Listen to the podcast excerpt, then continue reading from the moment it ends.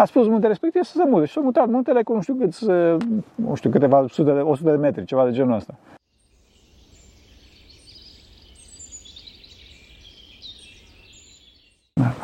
Slavă Tatălui și Fiului Sfântului Duh și acum și puruia și în vece vece. Amin. Pentru că cine Sfinților Părinților noștri, Doamne Iisuse Hristos, Fiul lui Dumnezeu, miluiește pe noi.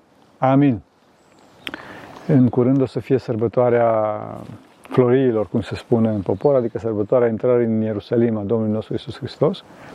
Și din cauza asta să vorbesc puțin despre uh, această sărbătoare și despre importanța, noastră, importanța acestei sărbători pentru noi. Însă nu să vorbesc uh, o, un cuvânt standard, ci o să vorbesc despre cum uh, ar trebui noi să ne raportăm și de ce este importantă această sărbătoare pentru noi, aici în cotidian.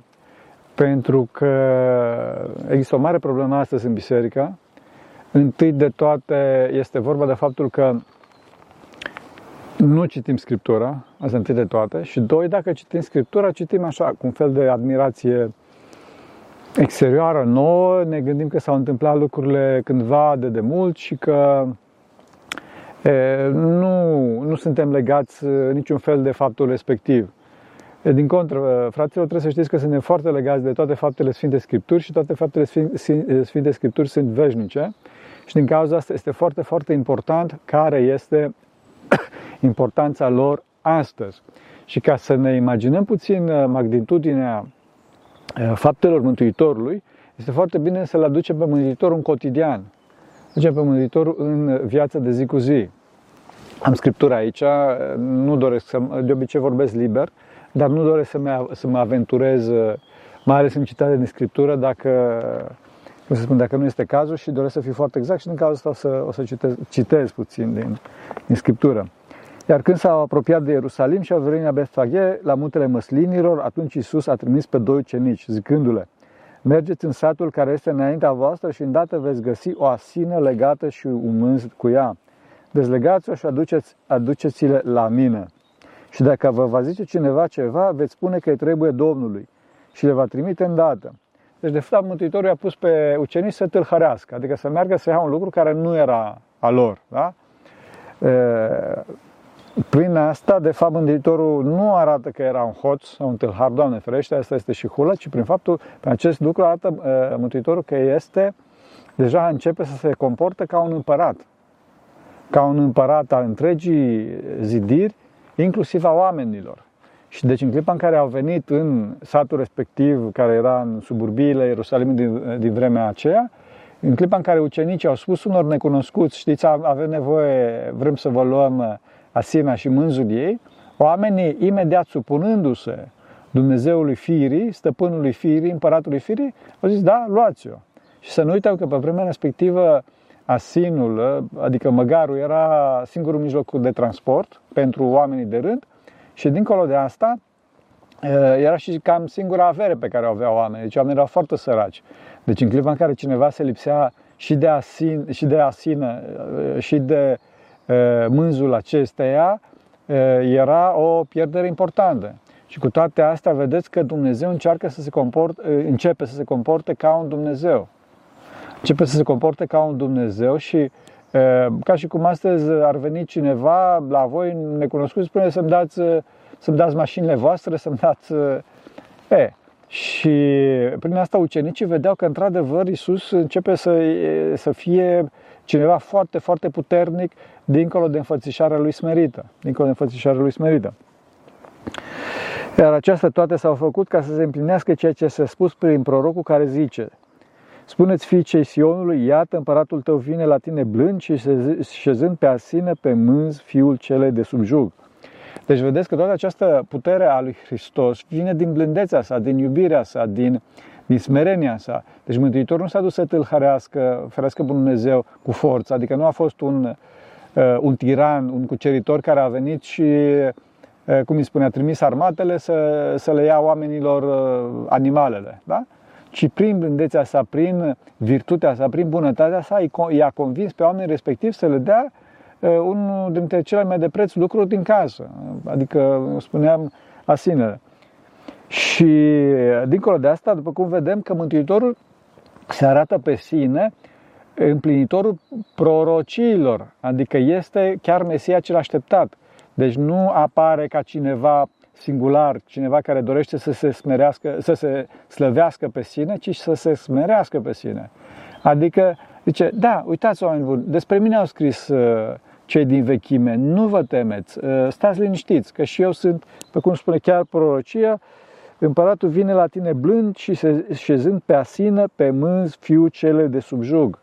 Adică Mântuitorul a venit uh, subjug, a venit rob nou, a venit uh, uh, servitor nou. Înțelegeți? A venit să ne, să ne, nu ca și cotropitor, ci ca și servitor, ca și rob al oamenilor. Asta este foarte important. Deci e vorba de optică total, total diferită.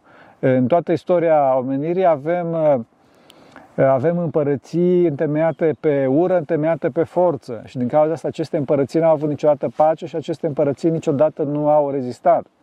Singura împărăție veșnică care a rezistat și va rezista în veșnicie este împărăția, împărăția bazată pe iubire a Domnului nostru Isus Hristos, bazată pe blândețe. Pentru noi asta este foarte important. De ce? Pentru că și noi nu o să reușim să ne păstrăm împărăția noastră, chiar dacă împărăția noastră este o familie sau, mă rog, o firmă sau poate și un areal mai mare, dacă, eu știu, suntem primari sau în cale de conducere, decât dacă ne bazăm împărăția noastră, adică familia noastră și toate celelalte, pe blândețe, pe iubire. Asta este foarte important, fraților. Să, să nu spune că da, într-adevăr, bine că este Hristos blând, că ce bine pentru mine, dar eu sunt, sunt dur acasă, sunt, folosesc mijloace, cum să spun, folosesc forța. Nu o să folosești forța, nu o să reușești, nu o să... Din cauza asta nu, nu reușesc familiile astăzi pentru că se bazează pe forță. Din cauza asta foarte mulți oameni se, se despart pentru că împărăția lor, chiar și la nivelul unei familii, bazată pe forță fiind, nu, uh, nu, o să, nu o să reziste în timp. Nu o să reziste în timp. Și iarăși, uh, cum spuneam, Mântuitorul a venit uh, fiul celei de subjug. Adică a venit să, să ne servească, să fie rob. Deci, în clip, dacă doriți ca împărăția voastră, adică familia voastră, firma voastră și toate celelalte, să reușească în timp, bineînțeles că veți fi împărați, adică voi veți conduce, dar trebuie să fiți subjug. Adică totdeauna trebuie să vă gândiți cu ce să serviți voi, cu ce o să ajutați voi. Nu să ne gândim, da, eu, ce să zic, mă căsătoresc cu cutare și ca să, că pot eu să-mi impun voia, să-mi impun voia asupra persoanei respective sau o să fac firmă ca să le comand oamenilor. Nu o să reușiți așa. Nu o să reușiți așa. Totdeauna vă gândiți cu ce pot să ajut. Deci mă căsătoresc cu persoana respectivă, pot să ajut pe persoana respectivă. Sau fac o firmă, da, fac o firmă, nu ca să fac bani, fac o firmă să ajut pe oameni, pot să ajut pe oameni. Apropo, astăzi cel mai bogat om din lume are exact principiul ăsta, Elon Musk. Eu nu-l validez pe Elon Musk, de el totdeauna a ajuns cel mai bogat om din lume. De ce? Pentru că caută problemele oamenilor și încearcă să le servească, încearcă să le găsească soluții, știți. Este foarte important și prin asta se aseamănă cu Hristos. Mă rog, prin acest mic punct. De acolo încolo sunt alte probleme. Iarăși un lucru foarte important aici, faptul că șezând pe asină pe mânz, adică ședea pe amândouă Mântuitorul, și a spune profeția. Nu ședea pe amândouă, ședea pe mânz, adică pe poziția cea mai smeritoare, dar asina și mânzul se referă la neamul evreiesc, la evrei și la neamuri. Deci Dumnezeu stă pe noi, stă deasupra noastră, astfel încât să ne ducă unde? în Ierusalim. Și zice aici, spuneți fiicei Sionului, adică Ierusalimul. Dar de ce notează fica Sionului? Pentru că trebuie să știți că Sionul, adică poziția cea mai înaltă, dacă doriți în Ierusalim, era icoana minții, după cum Ierusalim este icoana inimii. Adică intrarea Domnului nostru Isus Hristos în Ierusalim înseamnă intrarea lui Dumnezeu, a Harului Dumnezeu în inima omului. Și spuneți fiicei Sionului, adică spuneți eh, minții voastre, că iată vine la tine Dumnezeu blând.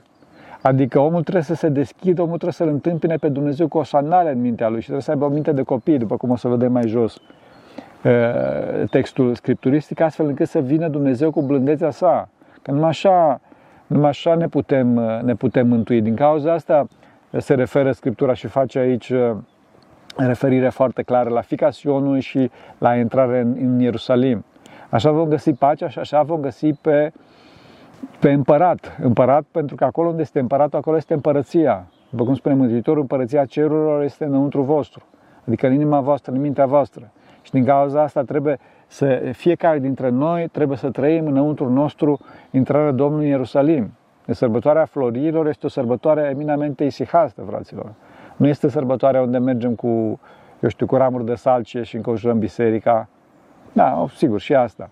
Dar întâi de toate este vorba de sărbătoarea e, renașterii, a premierii învierii noastre, care se face, cum spuneam, pe baza blândeții noastre, pe baza minții noastre de copil, nu cădăm în mintea copiilor, adică e, suntem e, naivi, ci pe baza curățenii minții noastre, adică suntem copii cu păcatele, nu copii cu discernământul, nu, nu copii la minte. Cu mintea trebuie să fim desăvârșiți, trebuie să fim înțelepți, astfel încât să fim cu totul copii, cu totul curați relativ la păcat, la distorsiune, la tot acest borhot a, a, a lumii în care trăim. Înțelegeți?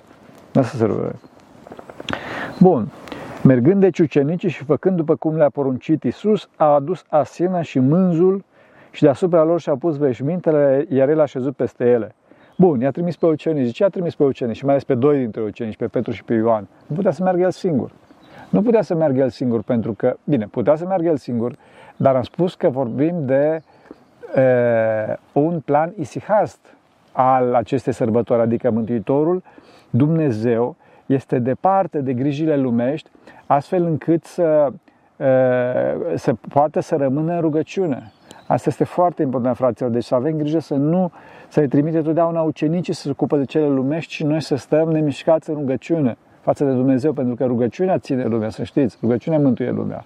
Nu grijile mântuie lumea. Știți foarte bine, grijile e, pulverizează pe om, îl, îl distrug pe om, îl surmenează pe om și omul nu-și mai găsește e, nici măcar echilibrul de zi cu zi. Deci numai ce îi spui, de exemplu, soției să facă de mâncare de Paște, dacă este surmenată, ea zice, merge la restaurant, merge la restaurant.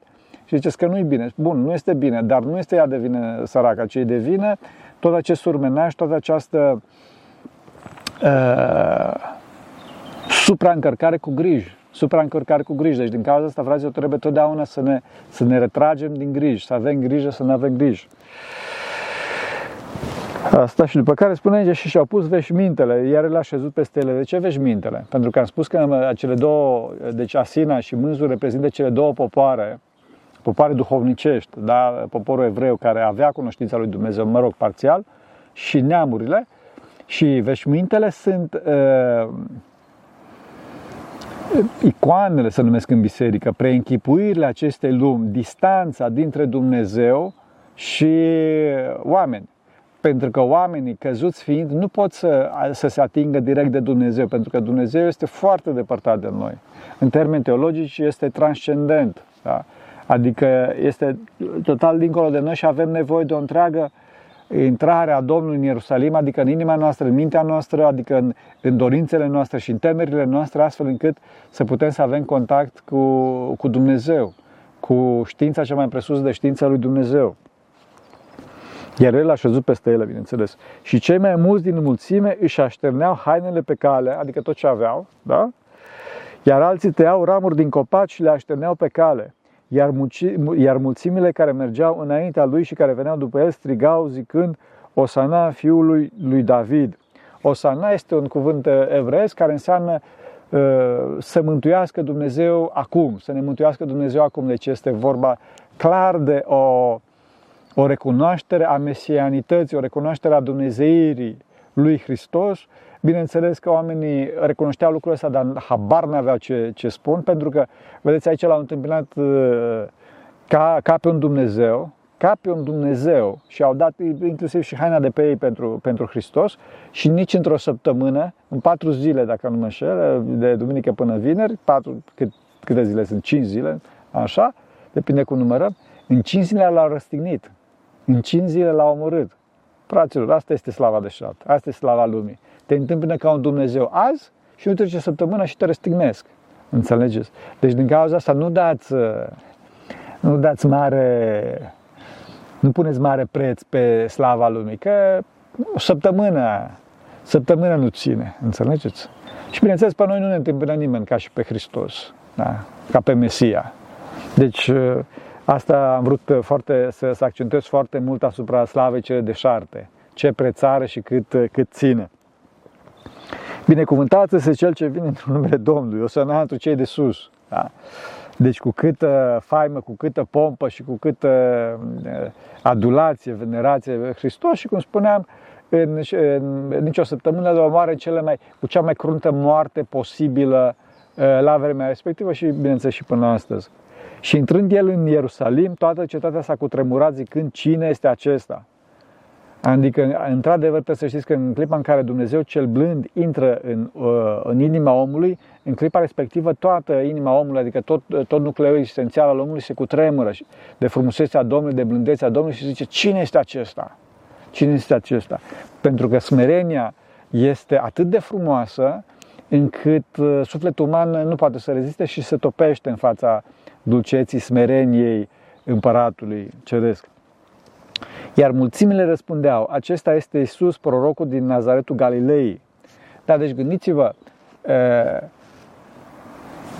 vine, aduceți, aduceți, aduceți imaginea asta în cotidian. Deci aduceți, aduceți pe Mântuitorul călare pe măgar, da, nu știu dacă știți, un măgărușe, deci un mânz de măgare, ceva de genul ăsta, deci el nici măcar nu stătea nici bine, bine pe măgar, nici atingea jos. Deci el într-o poziție așa foarte caragioasă și tras la remorcă după, după măgăriță, da? după asină. Așa, e, foarte smeritoare. Gândiți-vă, asta, dacă s-ar întâmpla asta în, în capitala României, da? în București, ca să nu spun în alte, în alte capitale. E, lucrul acesta este total um, total uh, lipsit de mândrie, total lipsit de orice slavă omenească. Uh, și ar fi părut foarte caragios Mântuitor și pare, bineînțeles, foarte caragios printre toți uh, mai mari pământului, printre toți locuitorii capitale, nu? Și prin asta Mântuitorul arată că numai și numai prin duhovnicie a reușit să învingă.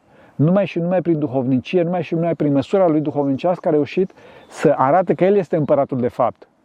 Bineînțeles că această lecție au, au primit-o din plin arhierei, care ei uh, se doreau pe sine și împărați, însă Mântuitorul le-a arătat, le arătat că adevărata împărăție este împărăția virtuți. Și totdeauna trebuie să știți că virtutea e mai mare. Virtutea e mai mare. Totdeauna, totdeauna cel mai virtuos învinge, nu cel mai puternic. Deci chiar dacă arhierei l-au, l-au răstignit pe Mântuitorul, Mântuitorul a înviat. Totdeauna virtutea învinge, să știți, totdeauna iubirea învinge. Dacă iubirea nu e, nimic nu e. N-am spus eu asta, a spus altcineva. Cineva pe care, datorită acestei vorbe, l-am pușcat securitatea. Așa. Bun.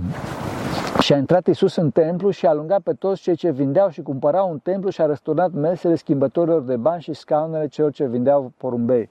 Deci imaginați-vă, fraților, deci după ce el venise călare pe măgăruș, toată lumea l-a adulat, a intrat în templu, da, și și-a făcut un bici de ștranguri, după cum spune Sfântul Ioan, teologul altă, la în Evanghelia sa și a început să lovească în animale care erau în templul, în templul lui Dumnezeu și unde se făcea un comerț pe rupte și se învârteau bani la greu.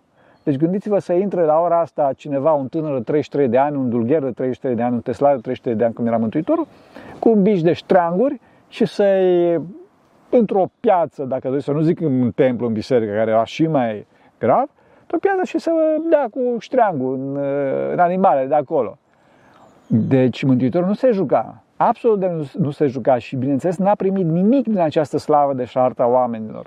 Adică n-a zis, da, mai bine faceți și haideți să vedem cum facem să vă uh, creștem pensiile, să vă, uh, vă mărim indemnizațiile, salariile, nici vorbă de așa ceva. Mântuitorul făcea tot ceea ce era necesar pentru mântuirea oamenilor, tot ceea ce era necesar pentru a-i ridica pe oameni pe un alt plan duhovnicesc, chiar dacă asta implica um, răstignirea lui, implica a, apariția lui ca un nebun. Deci gândiți-vă, cum spuneam, să vedeți un tânăr 33 de ani cum alungă animalele afară dintr-o piață, ca să nu zic din, din templu. Înțelegeți? Ar fi, ar fi luat drept nebun pe omul respectiv. Și din cauza asta trebuie să știți că în icoana, în icoana intrării în biserică, intrării în Ierusalim a Domnului nostru Isus Hristos, Mântuitorul apare într-o poziție nefirească pe, pe Asin. Și apare întors așa cu spatele și cu mâna ținând așa, ca să arate că nu, deci este cu spatele la oameni și e, cu mâna se apără de slava lor. Pentru asta este este reprezentat astfel Mântuitorul în icoană, ca să arate că nu primește slava de la noi, de la oameni, cei căzuți. Nu e vorba de o stângăcie a, a, icono, a iconarului. Da? Așa, și a zis lor, celor care răsturna mesele, deci vă dați seama, deci ăștia aveau mese acolo cu erau cu bani, cu așa, și le, le arunca mesele la pământ. Deci gândiți-vă ce haos se făcea acolo și scaunele celor care vindeau porumbei. Deci bineînțeles că porumbei respectiv zburau sau Dumnezeu știe. Și animalele mugeau, miei behăiau, deci era o întreagă, un întreg haos. Și a zis lor, scris este, casa mea, casa de rugăciune se va chema, iar voi o faceți peșteră de tâlhari. Deci, uh, Mântuitorul efectiv deschide război frontal lumea acestea, război frontal lumea acestea, ca un împărat. Dar un război duhovnicesc, nu un război material, nu un război bazat pe ură, ci un război bazat pe iubire. Și au venit la el în templu orbi și șchiop și a făcut sănătoși. Deci gândiți-vă în haosul ăla că mugeau animalele și porumbei zburau și banii zarafilor, banii bancherilor erau aruncați pe jos, oamenii veneau la Mântuitorul să-i vindece. Oi, cum spune, orbii și șchiopii veneau, deci gândiți-vă ce, ce prezență formidabilă avea Mântuitorul acolo. Și el îi făcea, în, în haosul respectiv, îi făcea, îi făcea sănătoși. Și văzând arhierei și cărturarii minunile pe care le-a făcut, bineînțeles, și pe copiii care strigau în templu și ziceau Osana, fiul lui David, deci, efectiv, era o revoluție, în toată regula, dar o revoluție duhovnicească, s-au mâniat și au zis, bineînțeles că arhierei erau total depășiți de situație și nu știau ce să, de ce să se lege mai întâi, da? Și au zis, auzi ce zic aceștia? Iar Isus le-a zis, da, niciodată n-aș citit că din gura copiilor și a celor ce sug ți-ai pregătit laudă. Adică Mântuitorul le amintește de, de profeția respectivă și numai că le amintește de profeție, arată că e, ei se află într-o continuă minune, adică e, copiii cei ce sug, adică de 2 ani, de 3 ani și mai departe, îi slăveau pe el ca Dumnezeu. De ce? Pentru că erau curați. Erau curați. Deci omul curat vede astea, în timp ce omul necurat, adică noi toți care suntem avizi de slavă, apropo, avizi de bani, avizi de uh, avere, de putere, după cum vedem pe cei din templu și pe arhierei, nu putem să ne dăm seama că Mântuitorul, chiar dacă face lucrurile astea foarte neconformiste, non-conformiste, ca să spun așa uh, un termen mai eufemistic, totuși este Dumnezeu. Este Dumnezeu și face lucrurile într-o perfecțiune mai presus de orice logică. Într-o perfecțiune mai presus de orice logică și deja Mântuitorul nu mai așteaptă după oameni ca să înțeleagă, ci efectiv îi trage ca o macara uh, de dimensiuni cosmice spre înălțimi. Și lăsându-i i-a lăsat cu gura căscată, bineînțeles, și lăsându-i a ieșit afară din cetate la Betania și noaptea a rămas acolo. Și într-adevăr, în clipa în care avem noaptea, noaptea Harului, adică nu, există, nu mai există Har, într-adevăr, eh, Hristos se retrage din inima noastră. Dar în clipa în care Hristos este în inima noastră, alungă afară toate animalele din inima noastră, toate, toate gândurile de, de uh, avuție, de comerț, de toate astea. Deci, într-adevăr, în clipa în care Hristos cel blând intră în inima noastră, este și blândețea întruchipată și smerea întruchipată, dar și foc mistuitor. Adică alungă tot de acolo. Și noi în clipa în care îl avem pe Hristos în inima noastră să avem grijă să nu ne răzvrătim. Să ne răzvrătim, să primim această curățire a templului inimii noastre pe care Hristos o face. Dimineața a doua zi, pe când se întorcea în cetate, a flămânzit. Și a văzut un smochin lângă cale, s-a dus la el, dar n-a găsit nimic în el decât numai frunze și a zis lui, de acum înainte să nu mai fie rod din tine în veac. Și smochinul s-a uscat îndată. Văzând aceasta, ucenicii s-au minunat zicând, cum s-a uscat smochinul îndată? Adică pentru prima dată Mântuitorul și arată puterea lui pedepsitoare. Adică arată faptul că poate să distrugă tot. Să fie efectiv, deci numai cu semnul, să efectiv să dispară un lucru, să-l, să-l răstoarne în inexistență. Deci dacă ieri, la intrarea în Ierusalim, la intrarea în inima noastră, Mântuitorul apare ca blând, ca, cum îi spune, ca, dacă doriți, așa, un fel de nebun, că ce face ăsta? Dintr-o dată vedem că Dumnezeu nu face lucrurile astea pentru că nu putea să facă altceva, ci face lucrurile astea în deplină cunoștință de cauză, în deplină dreptate, în deplină putere, ca și, un, ca și un semn al puterii sale este blând, nu ca și un semn al neputinței sale este blând. Și acest lucru dovedește Mântuitorul prin faptul că se uită la un pom, cum avem pomul ăsta și nu vreau să zic acum, dar zice că pomul ăsta să te uști îndată, să nu mai fie rod în tine în veac. Și pac, s-a uscat pomul. Și atunci când au văzut ucenicii, wow, cum de s-a uscat pomul într-o dată? Înțelegeți? Un alt evanghelist, alți doi evangeliști, deci Matei și Luca, amintesc că nu era vremea smochinelor. Spun Sfinții Părinți că acest smochin reprezintă legea cea veche. Legea cea veche care nu și-a adus roadele, nu smochinele, da? Nu și-a adus roadele și din cauza asta Mântuitorul a spus către legea cea veche, reprezentată aici de, reprezentată aici de smochin, să nu mai fie rod, rod în veac din tine. Adică de acum încolo trăim o nouă eră, o nouă lege mult mai înaltă, o lege duhovnicească, o lege spirituală, pe care din păcate noi nu o urmăm. Iar Isus răspunzând l-a zis, adevărat grez vouă, dacă veți avea credință și nu vă veți îndoi, veți face nu numai ce să făcut cu sumochinul, ci și muntelui acelui de vezi zice, ridică-te și aruncă-te în mare și va fi așa. Și gândiți-vă, eu să trebuie să, acum mă pot întoarce la ton și să zic, ridică-te și aruncă-te în mare. Da? Asta este credința. Credința poate să facă orice, dar noi, din păcate, datorită faptului că suntem prizonieri ai minții noastre, prizonieri ai logicii noastre, nu, nu putem să facem treaba asta. Efectiv, nu putem să facem treaba asta. În clipa în care să ne apropiem de Dumnezeu, trebuie să știți că Dumnezeu ne dă aceste puteri. Dă aceste puteri și omul poate să facă absolut orice. Inclusiv să zică unui munte să, să se arunce în mare. Și chiar a fost o fază pe tema asta, că era chiar două faze. Una se amintește la Pateric, în care ucenicul a zis Avei, Ava, dar cum, cum e treaba asta? Este doar o figură de stric? Și zice Ava, nu. Zice, deci ce plăcuți lui Dumnezeu poate să spună muntele ăsta să arunce în mare. Și în clipa respectivă, muntele respectiv începe să se miște și spune Ava, stai să stai că nu am, am spus exemplul la ucenicul meu. Și muntele s-a oprit. Și al doilea caz a fost cu Sfântul Teofil Mirovilitu, Sfântul Teofil izvorătorul din Mir, care este chiar un sfânt atonit, care, la un moment dat, fiind prins de conducătorul Egiptului din vremea respectivă, nu, nu poate fi numit faraon, pentru că vorbim deja de secolul 16, 17, 18, ceva de genul ăsta, și fusese clevetit de evrei că uite că ei, scripturile lor spun că, eu știu, credința lor poate să munte munții și nu este adevărat treaba asta și deci credința lor este fază și deci trebuie să le omori ca pe niște înșelători și așa mai departe. Și atunci conducătorul Egiptului efectiv l-a pus, regele Egiptului, hai să spunem așa, l-a pus uh, față în față pe Sfântul Teofil cu treaba asta. Și a spus Sfântul Teofil, ce da, credința noastră este corectă. Ce dovedești tu? Și atunci, într-adevăr, Sfântul Teofil, și până astăzi există muntele ăsta în, în Egipt, a spus muntele respectiv să se mute. Și s-a mutat muntele cu nu știu cât, nu știu, câteva sute de, 100 de metri, ceva de genul ăsta. Pac, s-a mutat. Înțelegeți? Asta este credința, asta, asta este omul. Omul nu este cel care să, eu știu, să ceartă cu, cu soția sau să se, se ocupă de lucruri biciznice, de lucruri minore. Înțelegeți? Hai. Acum vreau să mai spun un lucru, că am aici la, la Sfântul Ioan, unde spune uh, da, dar unii din farisei din mulțime au zis către el, învățătorul ceartă ucenicii și el răspunzând uh, a zis, zic vouă, dacă vor tăcea aceștia, pietrele vor striga. De ce?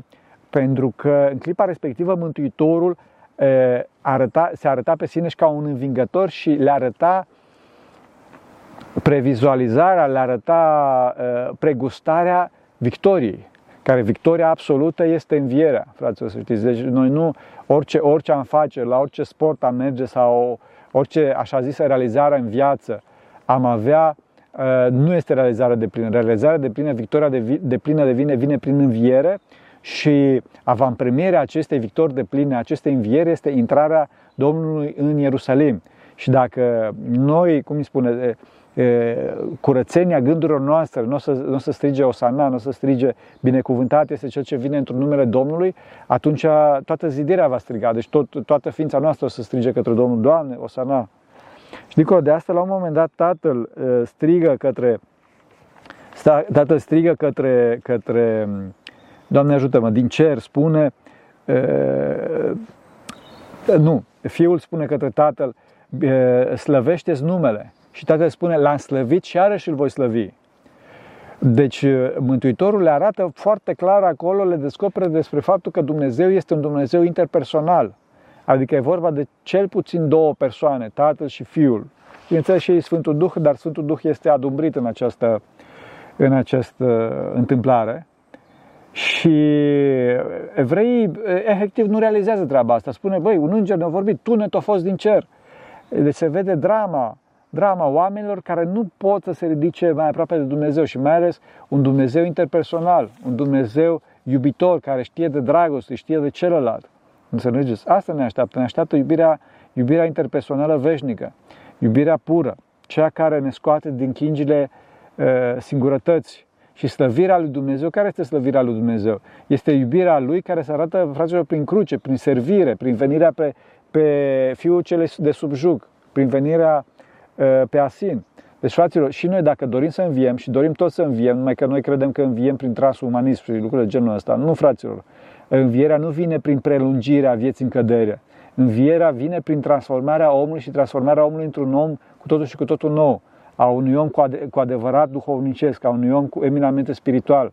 Și asta se face prin intrarea Domnului nostru în, în Ierusalim, adică în inima noastră, care vine prin curățirea gândurilor și transformarea uh, noastră în copii cu păcatul, nu în copii cu discernământul, Așa? Și în clipa în care Domnul intră în, în, în, în inima noastră și noi spunem binecuvântat este cel ce vine în numele Domnului, atunci Dumnezeu, Dumnezeu ne va transforma, va transforma. Bineînțeles că diavolii și ispitele din afară ne vor răstigni, ne vor răstigni, dar noi cu Hristos intrat în Ierusalim vom învia după aceea. Și învierea este de fapt de, depășirea morții. Și ăsta este scopul nostru, să depășim moartea, să învingem moartea. Nu să ne chinuim aici pe pământ, uh, cum spuneam, prin tot felul de proteze, de chipuri și de așa mai departe. Asta, asta ne așteaptă și asta trebuie să facem și asta ne învață latura duhovnicească a intrării Domnului nostru în Ierusalim. Așa să ne ajute Bunul Dumnezeu. Pentru că ține Sfinților Părinților noștri, Doamne, Iisuse Hristos, Fiul lui Dumnezeu, miluiește pe noi. Amin.